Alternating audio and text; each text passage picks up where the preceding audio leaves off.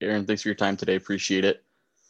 Um, obviously, with the departure of, of Albert Rusnak and um, still questions about signing guys back like Anderson Julio, there, there's a bit of a void in the attacking third um, and some production that will need to be filled.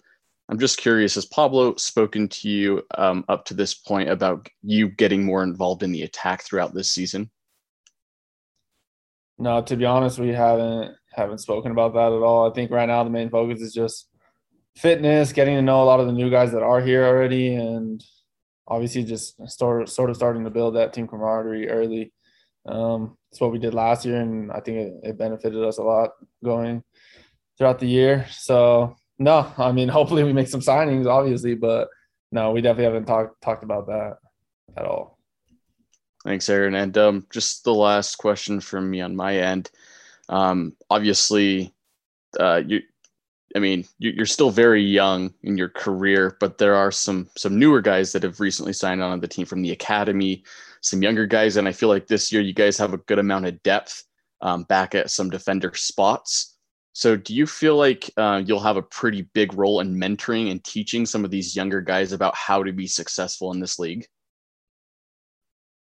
Yeah, for sure. I think it's uh it's great, especially how young some of these guys are. Um, already getting thrown in, into the professional environment, it's going to be good for them. And yeah, I mean that's something that I think just usually happens naturally with, with a lot of the older guys on the team. You sort of find find one of the one of the new guys, one or two of them, and, and sort of take them under your wing, especially if they're in your position or or around you, and you try to help them as much as you can, and try, try to make sure they're comfortable and and not too nervous or anything like that. So, so that way they can sort of just focus on working hard and playing their game and, and trying to get better. And yeah, I mean, it's it's going to be cool. It always is cool when when you sort of get to help someone someone younger than you sort of get better. I think there were a lot of guys here that were able to do that for me, and yeah, it definitely helps. So yeah, it's something we're looking forward to this year for sure. Andy, did you have anything? Uh, not for Aaron at the moment, no. Okay, perfect. William, go ahead.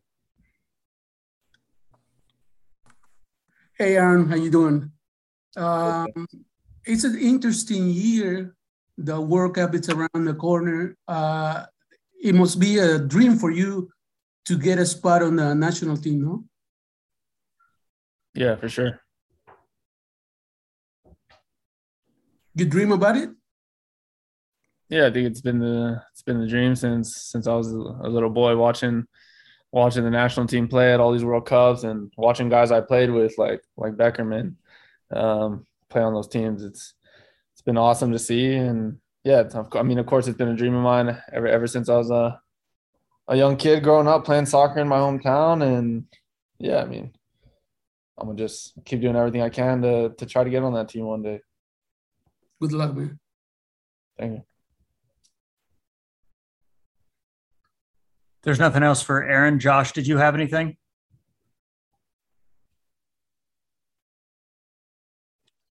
One more question, if I could. Yeah, go ahead. Last one, William. Oh, okay. Sorry, man. Uh, hey, Aaron, uh, Guatemala was interested in your service. Uh, have have you decided yet, uh, or you still gonna give it a shot to the United States national team? No decision's been made. Um, like I said before, I'm I'm still I'm still all in with the US and and trying to make that happen. And then, but as I keep saying, you, you never know in this profession, you never know what'll happen. And yeah, keeping all doors open for sure.